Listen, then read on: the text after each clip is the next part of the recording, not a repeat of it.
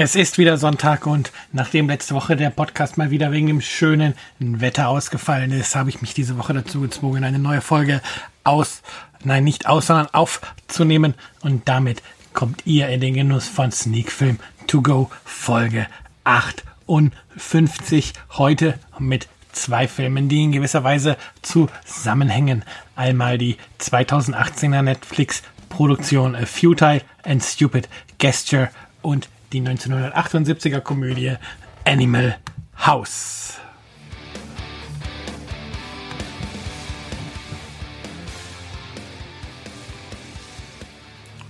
Und damit sind wir auch schon mittendrin in der neuen Folge von Sneak Film To Go, wie gerade in der Einleitung erwähnt, letzte Woche wegen dem Wetter ausgefallen, aber nicht nur wegen dem Wetter. Ich war auch Organisator eines Junggesellenabschieds und da ist das tatsächlich dann auch ein bisschen untergegangen, noch vor dem Junggesellenabschied Wochenende die Folge aufzunehmen. Und so gab es dann leider letzte Woche mal wieder keine Folge vom Podcast. Sorry dafür, ich muss wirklich wieder schauen, dass ich regelmäßig jede Woche hier abliefere. Doch kommen wir zur aktuellen Folge und da wie immer erst einmal der Filmrückblick und abgesehen von den beiden Filmen, die heute Hauptthema sind, habe ich seit dem letzten Podcast noch drei weitere Filme geschaut, die alle wirklich unterschiedlicher Art sind und auf die ich wie immer in dieser Rubrik kurz eingehen möchte. Der erste dieser drei Filme ist Frankenhooker aus dem Jahr 1990. Regie hat hier Frank Henlotter geführt, der unter anderem oder woher ich ihn auch kannte, Regie auch bei Basket Case geführt hat, einem sehr gelungenen Horrorfilm, wie ich finde. Und auch Frankenhooker ist durchaus einen Blick wert. Ist jetzt natürlich ähm, kein Hollywood-Blockbuster oder dergleichen, sondern schon eigentlich auch in der B-Movie-Sektion anzusiedeln. Aber Frankenhooker, Frankenhooker hat seine Momente.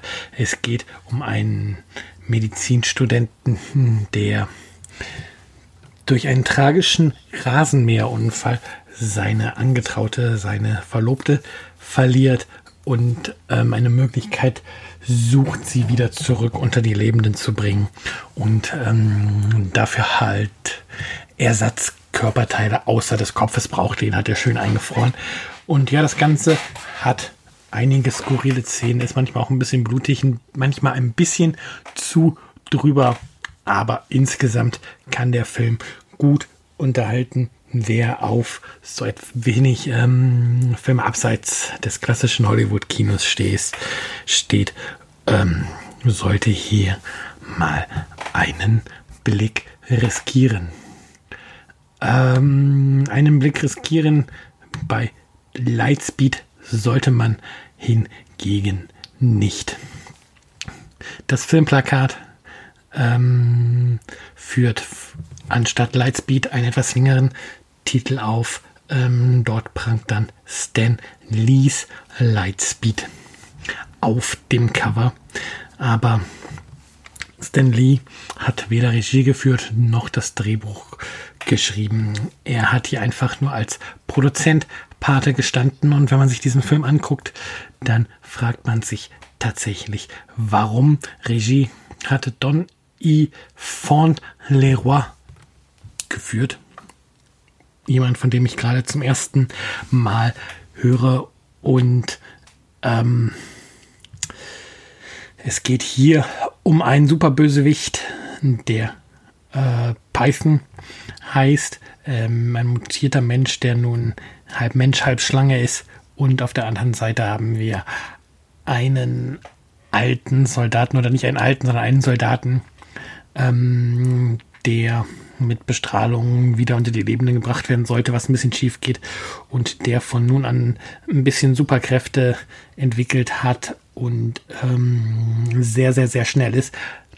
eben Lichtgeschwindigkeit schnell sozusagen. Daher der Name Lightspeed und der versucht halt Beißen zu stellen und zu finden. Und es stellt sich dann im Laufe des Films raus, Achtung, kleiner Spoiler, dass Beißen und Lightspeed ähm, eine gewisse gemeinsame Vergangenheit haben.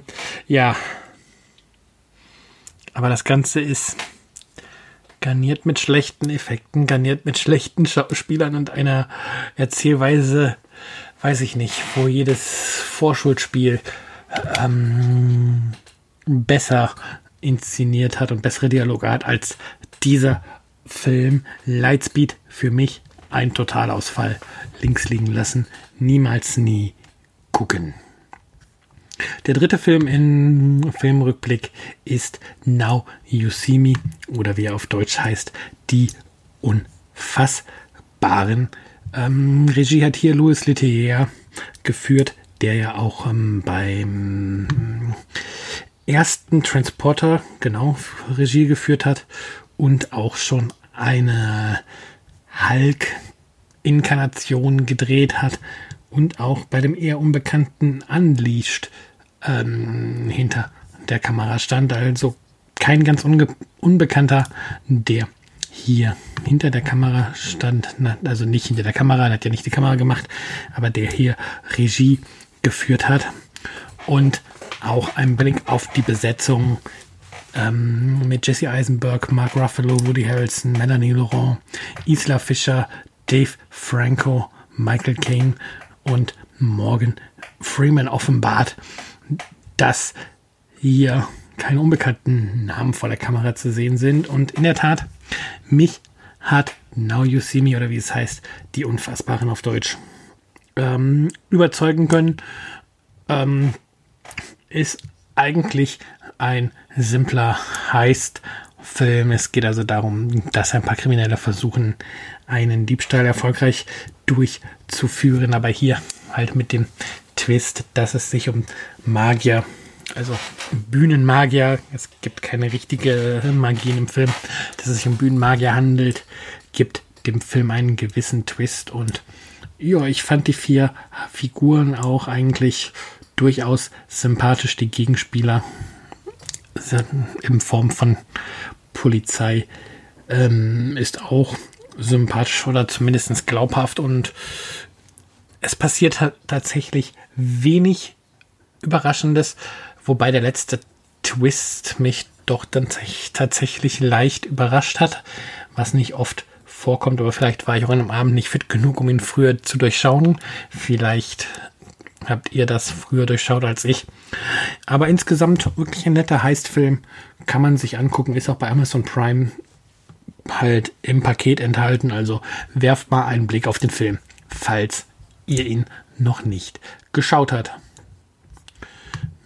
Ja, dann sind wir mit dem Film rückblicklich durch wo ich über die Filme spreche, die ich abseits des Hauptthemas bespreche. Und dann kommen wir eigentlich zum ersten der beiden Hauptfilme des heutigen Abends kommen.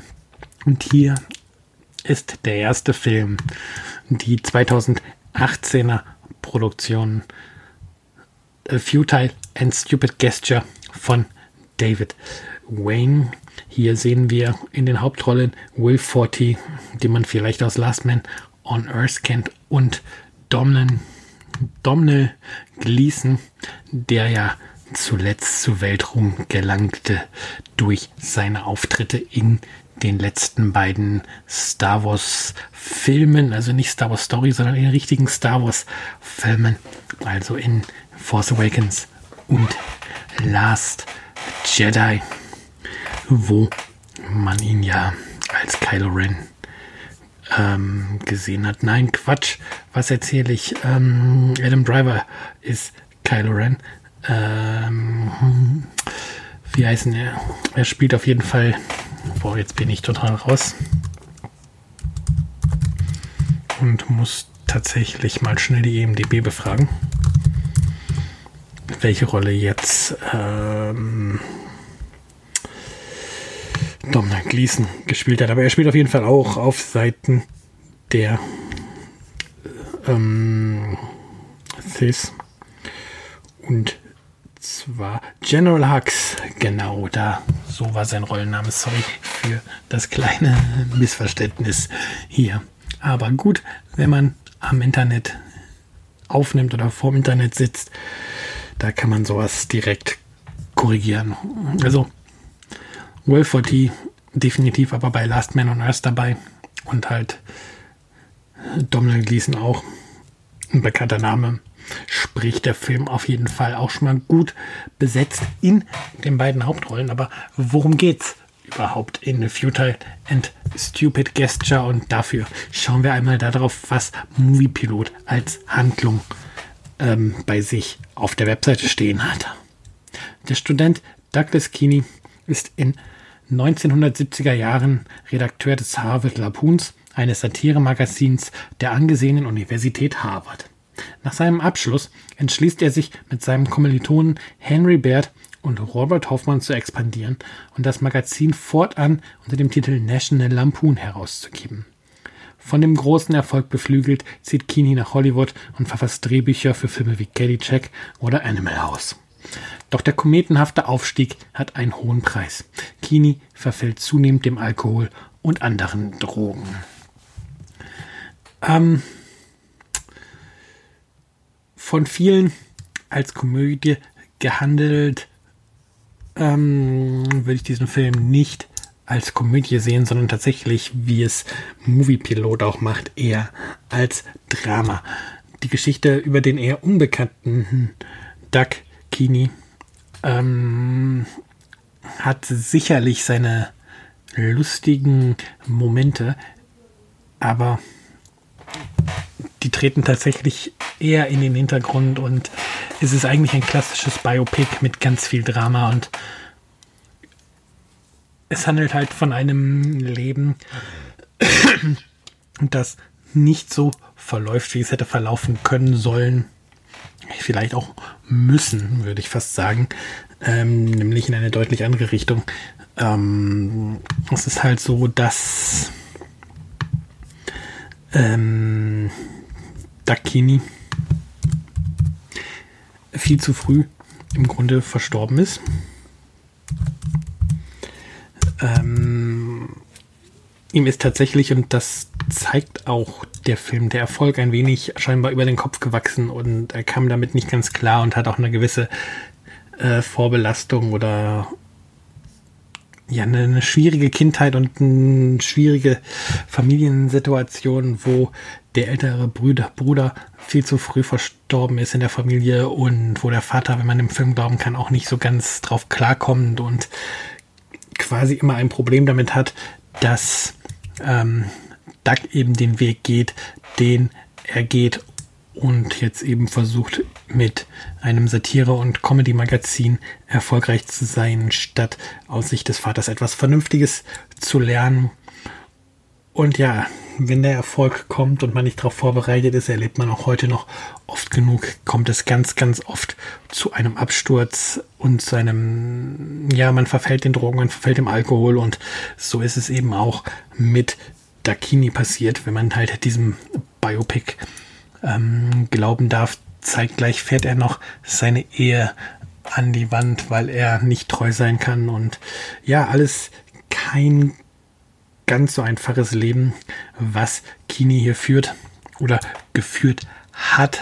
Der Film endet tatsächlich auch mit dem Tod von Kini und deswegen bleiben die lustigen Momente im Film durchaus mal auf der Strecke oder sind nur ganz dezent eingestreut. Und deswegen muss ich sagen, geht man an den Film heran und erwartet eine Komödie über den Aufstieg von National Lampoon, dann wird man am Ende enttäuscht sein, weil es ist vielmehr ein Film über ein persönliches Schicksal, über eine Person, die viele bis zu diesem Film vielleicht gar nicht kannten.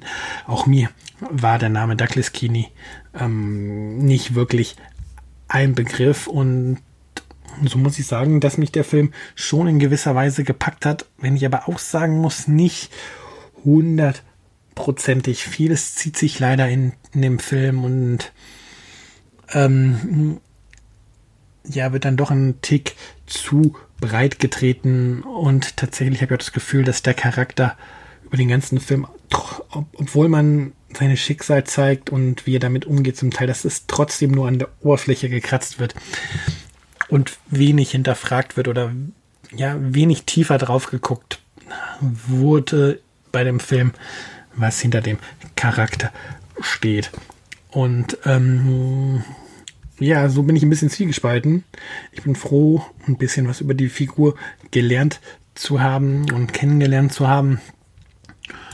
Und auf der anderen Seite hätte ich mir im Nachhinein gewünscht, dass, dass noch mehr Infos passieren, dass man vielleicht auch noch ein bisschen mehr tatsächlich über National Lampoon erfährt, über, über die Probleme, mit denen Duck wirklich konfront konfrontiert war, erfährt etc. etc. Und so muss ich dann sagen, ein durchschnittlicher Film. Er ist halt im Netflix-Paket enthalten, das eine Netflix-Produktion ist. Ähm, und für Filmfreunde und für Freunde von ähm, Biopics, die sich halt auch mal für Leute interessieren, die nicht so bekannt sind, durchaus ein sehenswerter Film. Aber bitte, wenn ihr euch den Film anschaut, erwartet hier keine Komödie, bei der ihr lachend auf dem Boden liegen werdet. Das muss einfach hier ganz, ganz, ganz klar gesagt werden. Von mir sechs von zehn Punkten. Wie gesagt, kann man weiterempfehlen oder ich empfehle den Film dann weiter, wenn man damit was anfangen kann, dass es hier ein Biopic ist und eben keine Komödie. Ja, dann springen wir direkt zum zweiten Film des Abends, also zum zweiten Hauptfilm. Und die hängen insofern zusammen, weil der Film zum einen Teil der Geschichte von ähm, A Futile and Stupid Gestures, zum anderen, weil Dakini hier Drehbuch geführt hat und weil das eben der erste Film ist von National Lampoon, der ins Kino kam im Jahr 1978. Und zwar reden wir über Animal House. Animal House, wie gesagt, von 1978 kam in Deutschland unter einem völlig schrägen Titel ähm, auf den Markt. Und zwar heißt er in Deutschland, ich glaube, mich tritt ein Pferd und ich weiß nicht, wie viele von euch den Film unter diesem Titel kennen oder unter dem Originaltitel ähm, Animal House.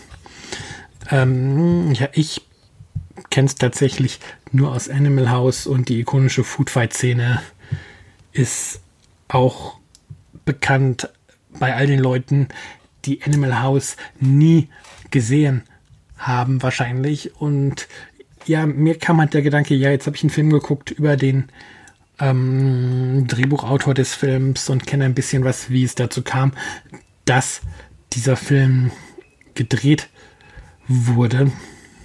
Und dann dachte ich mir, ja, guckst du dir den auch nochmal an. Ich glaube, ich habe ihn vorher noch nie gesehen. Und ja, Regie hat bei Animal House schließlich auch kein geringerer als John Landis gedreht, der später dann auch ähm, bekannt geworden ist mit Blues Brothers oder von dem ich auch zuletzt den großartigen ähm, Schlock gucken durfte.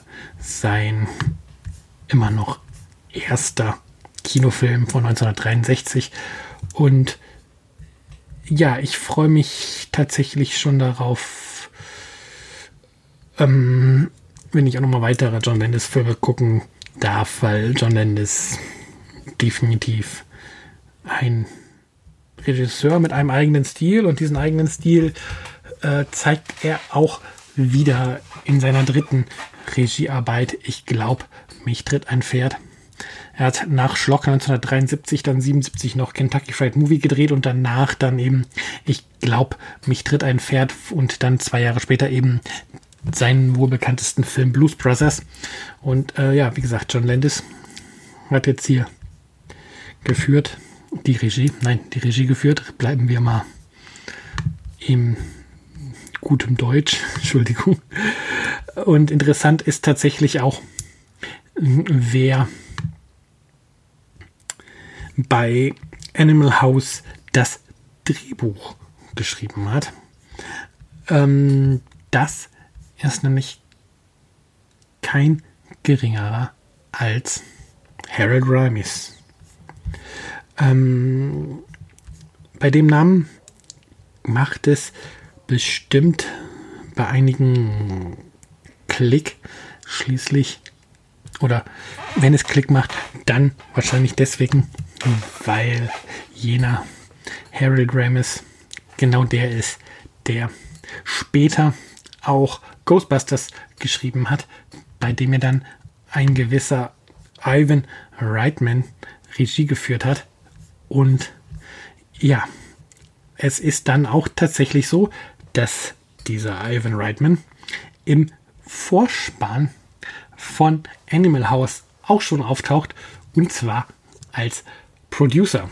Also man sieht, es ist bei National Lampoon jetzt ohne, wir kommen dann gleich auch mal auf den Film, aber es ist bei National Lampoon ein bisschen wie ähm, bei Saturday Night Live, was ja auch aus National Lampoon Leuten entstanden ist, wie ich dann gestern bei dem Film gelehrt, gelernt habe, dass diese ganze Comedy-Branche zu der Zeit ein wenig miteinander verbandelt ist und alle irgendwie irgendwo mal mitgemacht haben. Und ja, dass halt viele der ganz großen Namen, die heute vielleicht nicht mehr ähm, so bekannt sind, aber viele der großen Namen aus der Zeit, die über Jahrzehnte das Comedy, das Komödiengenre mitgeprägt haben, eben aus dieser Zeit sind, die von, von National Lampoon kommen, von Saturday Night Live kommen, immer wieder miteinander zusammengearbeitet haben und so eben auch schon bei diesem frühen Film aus der Zeit Animal House. Und es kommt ja auch nicht von ungefähr, dass wir dann auch in dem Film ähm, einen Kevin Bacon sehen, einen Donald Sutherland sehen, aber eben auch einen John Belushi sehen, der später eben auch dann mit ähm, Landis Blues Brothers gemacht hat. Ja, worum geht's denn nun in Animal House? Ähm, was soll ich sagen? Moviepilot hat hier leider keine brauchbare Inhaltsangabe, aber es ist ja nun mal so, im Internet gibt es immer mehr als eine Webseite, wo man Filminhaltsangaben bekommt. Darum hüpfen wir einfach mal zur UFDB, wo Moonshade, die Hörer vom Bahnhofskino kennen, diesen Namen nur zu gut Folgendes über den Film geschrieben hat. Die reichlich faulen und chaotischen Insassen eines College-Verbindungshauses denken sich immer neue Streiche aus, um ihre Mitkommilitonen zu terrorisieren. Ihr anarchischer Humor kommt bei Deacon und Dozenten nicht sonderlich gut an. Und auch, dass und auch, dass ein anderes snobistisches Verbindungshaus irgendwas mit diesem Satz nicht will Rache für zahlreiche Scherze. Als der Rauswurf schließlich droht, raffen sich alle zu einer infernalistischen Abschiedsvorstellung auf. Ja, Moonshade, was soll ich dir sagen? Der Rauswurf droht nicht nur, der Rauswurf ist sogar vollzogen worden, bevor es diese Abschiedsvorstellung gibt. Ansonsten fasst die kurze Inhaltsangabe aber ganz gut zusammen. Ähm, worum es in dem Film geht. Die Story ist tatsächlich relativ dünn und ja. Also tatsächlich auch nichts, was in Erinnerung bleibt. Was am ehesten in Erinnerung bleibt, ist der ziemlich abgedrehte Humor für die Zeit. Der Film ist von 78. Ähm, er versetzt seine Geschichte in die 60er, wo alles nochmal etwas brüder ist als schon Ende der 70er dann. Und ja, streng genommen, oder man könnte fast sagen, dass vielleicht Animal House nicht der beste Film ist, gerade aus heutiger Sicht, jetzt bald 40 oder 40 Jahre nach seiner Erstveröffentlichung, dass der Film auch überhaupt nicht gut gealtert ist an vielen Stellen, aber er hat halt immer noch Momente wie den Food Fight. Ähm, ja, ein, zwei andere Szenen, wenn ähm, ja, wenn eine Party ein bisschen drüber ist und jeder in seinen Zimmern verschwindet, um dort eben sexuellen Handlungen nachzugehen etc. Und genau betrachtet, wenn man sich das so anschaut, dann erkennt man in diesem Film, in diesem Film ganz viel wieder, was dann viele, viele Jahre später ein American Pie zum Beispiel auf anderer Ebene gemacht hat und noch ein bisschen expliziter, als es dieser Film gemacht hat. Und ja, so könnte man Animal House tatsächlich als die Mutter aller College-Filme bezeichnen. Und ja, es ist natürlich gefährliches Halbwissen, aber mir persönlich würde jetzt kein College-Film dieser Art einfallen, der noch früher gedreht wurde als Animal House. Und wenn ihr da draußen einen wisst, lasst es mich wissen.